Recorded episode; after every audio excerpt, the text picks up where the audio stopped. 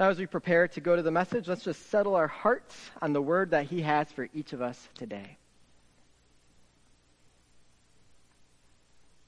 God, open our hearts, open our minds, open our ears, open our hands to receive all that you have for us and nothing of our own idea of what we want, but everything that you want for us. May it be so for each of us here as we open your written word to read about your living word. In Jesus' name, amen.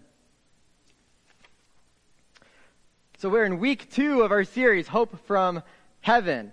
Now, next week, we're going to check out the question of Has our earthly comforts prevented us from having a deep yearning for heaven?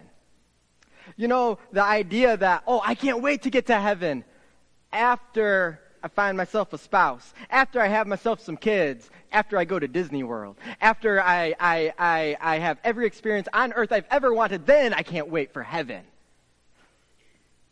Have we lost sight of a yearning for heaven? That's what we're going to talk about next week. This week, oh no, let me, before this week, last week, oh man, Pastor Curry just did a masterful job of sharing with us the wonder of heaven if you haven't listened to that yet, hopekzu.com slash sermons, facebook.com slash hopekzu. You can find it. Listen. You will be blessed. You will be enriched.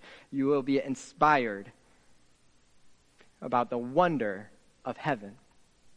But this week, we're talking about the wonder of Jesus leaving heaven for us. We're going to ground ourselves in the first chapter of John's Gospel. We're going to break this up piece by piece. I'm going to jump through some of it, but don't worry if you're concerned. I'm just picking and choosing those that I'm not talking about today, we're talking about next week.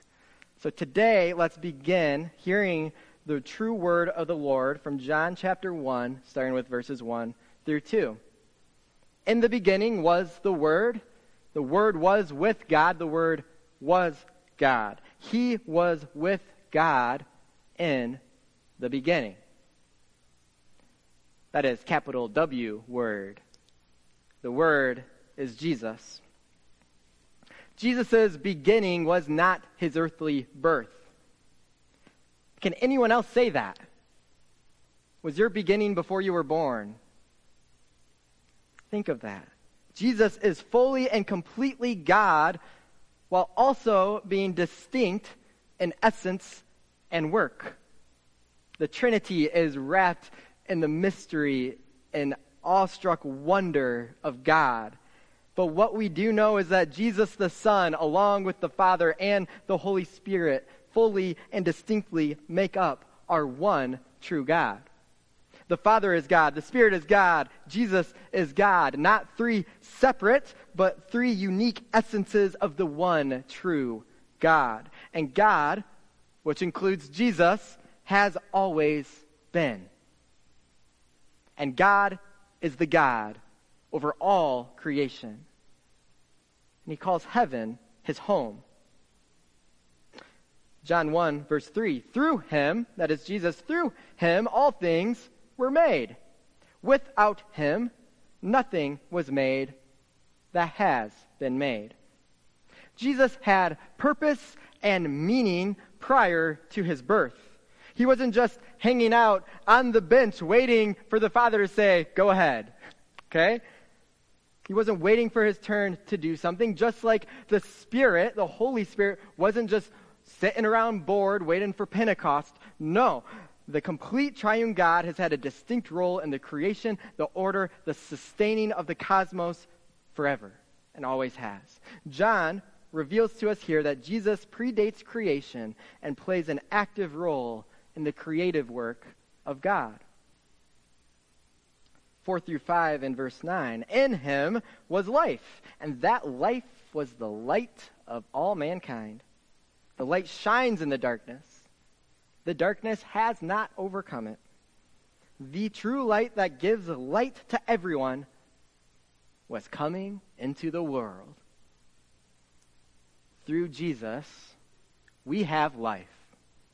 When Jesus left heaven for earth, he brought the light of heaven into the world, bringing his unquenchable hope, love, joy, and peace to make it available to all who seek him. And though the darkness tries to mask that light and suffocate it and block us from ever seeing it or finding it, nothing can overcome the light of heaven. Seek, and you will find. As 14a says, the Word became flesh and made his dwelling among us. Let's pause. Think of the wonder of that statement. I had a conversation with Miles, my six year old son, this week. We've been going through Advent readings each day, focusing in on the birth of Christ and, and the ways God has prepared his people for that. And uh, he was asking about God's beginning and Jesus' birth. So, if when Jesus was born, who existed before him? Well, lots of people existed before him, but I thought God was the first. God was the first, but he was born. Right. It's confusing. and then he asked this question as we were kind of working through this.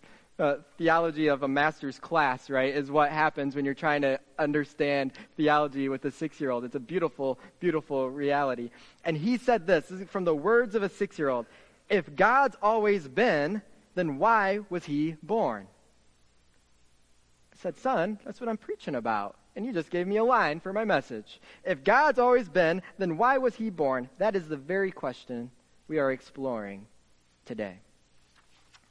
The birth of Christ celebrates God entering into this world in a new way. Since the garden, God's faithful presence was much different before Jesus' birth. He still always has existed. He still has always walked with his people, but he expressed it in a different way. We have theophanies where he, uh, he, he shows up in a burning bush or a pillar of fire, fire to resemble his presence. We know he spoke to some, such as Abraham or Elijah. We know he rested his presence in the tabernacle and the temple. But to engage with his presence was a very very uncommon thing. Only the priests in certain conditions and certain ways could engage. We also know the Holy Spirit would rest on certain individuals and would, would have a work. God always has been active and present in the world, but he's expressed it differently. And then Jesus being born changed the way he interacts with us forever. The incarnation the Word became flesh, Emmanuel, which means God with us. It's unfathomable. It's unthinkable that He closed the gap between heaven and earth. He walked and taught and lived on the so- very soil he spoke into being. And through the work of Jesus, the sending of his Spirit, he continues to dwell here in the light of all believers he made his dwelling among us. You ever consider moving to a smaller home? then the biggest downsizing of all time, Jesus left his home of heaven for earth. The Word became flesh. When Jesus became flesh, it changed the state of his being. Still fully God, that does not change, but also now fully human.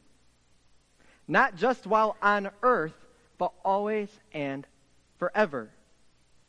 John 1 1 says, In the beginning was the Word, and the Word was with God, and the Word was God.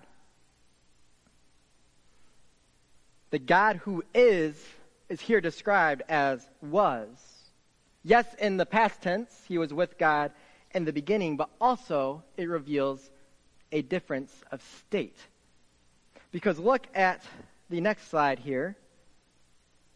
The word became flesh and made his dwelling among us. The word was indicates Jesus' permanent condition or state. And with this became, that shows us an indication it was a change of state. He didn't put on the appearance of a human. He didn't shed his godhood and became only a human. No, he became flesh while remaining who he is. The Gnostics had a really hard time with this. In fact, they completely denied this. They said all things matter and being physical are evil and corrupted, so there's no way God could become that thing. Except God is perfect and purified and holy and without sin, and so he is fully the perfect God and perfect human. It was a change of state.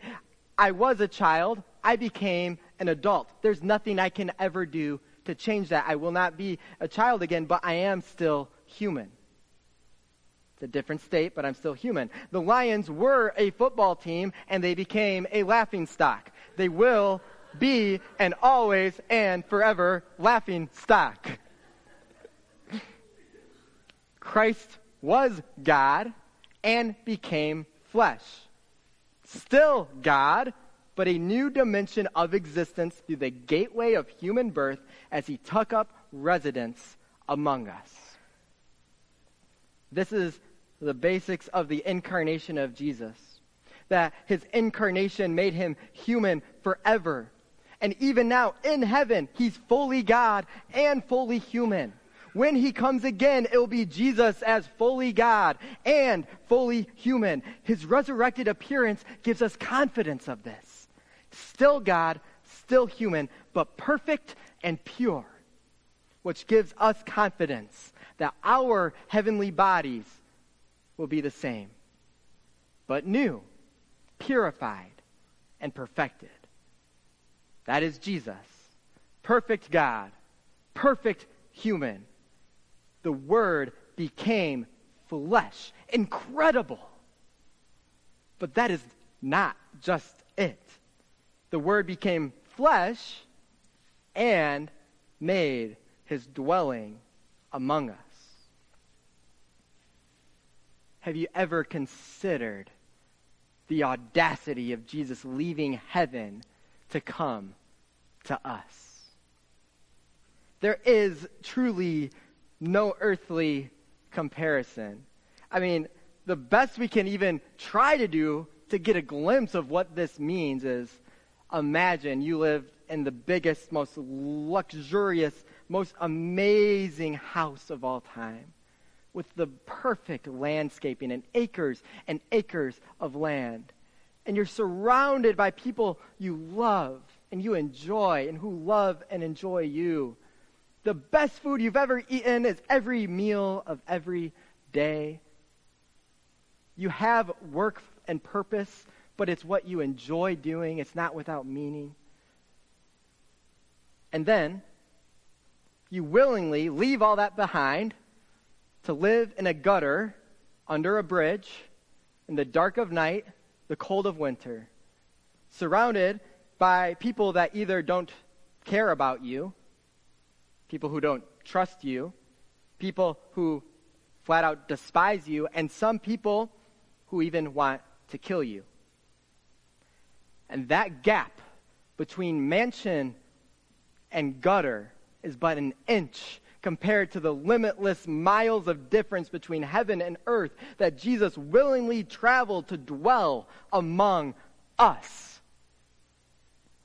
Last week, Pastor Curry shared the beauty of heaven with us. That it is everything amazing about earth and then some. Without any of the evil, without any of the bad. And it will be far more beautiful and wonderful than you can ever fathom. And Jesus left that to enter a world broken by sin, the very thing he hates. He left that to enter a world ruled by his enemy. He left the absolute and fullest presence of God to be surrounded by his sin filled enemies. Not only was the environment different and the company different, but because of the change of dimension that is present in the incarnation, his lived experience forevermore would be different. By becoming flesh, the limitless willingly became limited. The infinite willingly became finite. The designer of the human body became the form of his own creation by taking on flesh. He who is period. He who is, always has been, always will be, forever and always, that is the uncreated one, willingly chose to be birthed like all of us. The one who can't experience physical pain chose to experience the physical pain that comes with being a human. From small things like growing pains to cuts, bruises, the oddness of puberty, to the trials and the temptations and the sacrifice and the loss and the grief and the sorrow, all the way to dying through unimaginable pain and suffering on the cross. All of it he willingly embraced.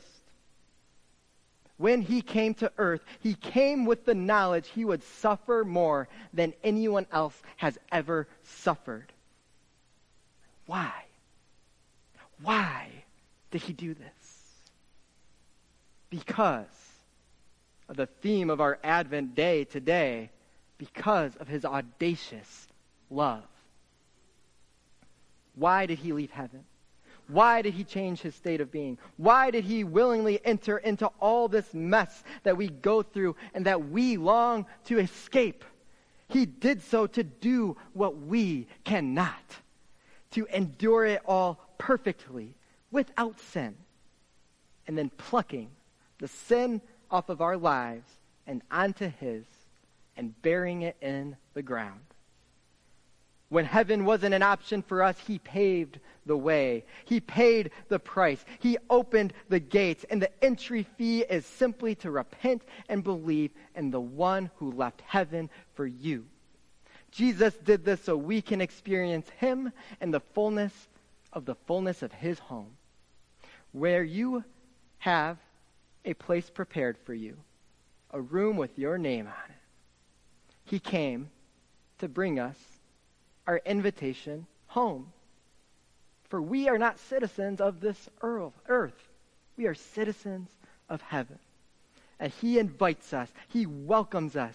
He makes the way. He shows us the way because Jesus Christ is the way and the only way.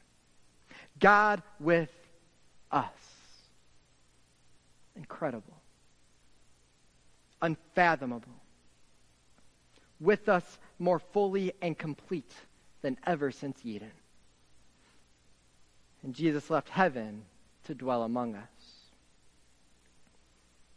So are we willing to leave our sin filled world behind so that we may dwell with him forever?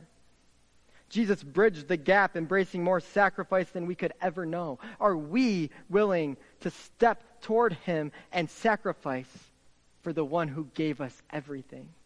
Jesus, by becoming human, gives us our perfect example of how he longs for us to live. And he gives us his grace, his forgiveness, and our, a guide, because he is the light that guides us home. And he promised that God the Father would send God the Spirit to dwell amongst us and draw us toward him. Are we following him and embracing his way? What is the hope from heaven that we receive in the incarnation? It's every hope. If you think God is not present, if you think God doesn't care about you or what you're going through, the incarnation proves there is no place he isn't willing to go, nothing he isn't willing to do to draw close to you in his deep love for you because he left heaven for you. If you ever question if you are loved, if you wonder if anyone sees you and knows you and has a care for you, and you, you just feel all alone, you feel stuck and helpless and hopeless. You are loved more deeply than you can ever fathom by the author and the perfecter of love. His love bridges the gap between death and life, heaven and earth. Jesus Christ, the very hope of the world, the hope of heaven, became human and made his dwelling among us. All because there is nothing, nor height, no depth, that will ever separate his love for you. Praise God for that everlasting hope. Praise God for his everlasting love. Praise God for his everlasting presence in our lives. Amen. Let's pray. We do praise you, O God, for this love. A love we can never fully understand, and yet a love that we all can feel and experience. Almighty God, you spanned the depths of this universe. You crossed heaven to come to earth to experience everything we go through willingly because you love us. When there was no way back to you, you provided the way. You made the way. God, we long to follow you on that path. We long to please you with our life. We long to run quickly to you for forgiveness when we do things that stand between us. Ultimately, God, we come to you with humble adoration and thanks for who you are, for what you do, what you continue to do, and that you have made a way for us, that we have a heavenly home, that we have freedom from sin, from death, from guilt, from shame, from pain, from suffering, from isolation, from everything, and that you beckon us back to you.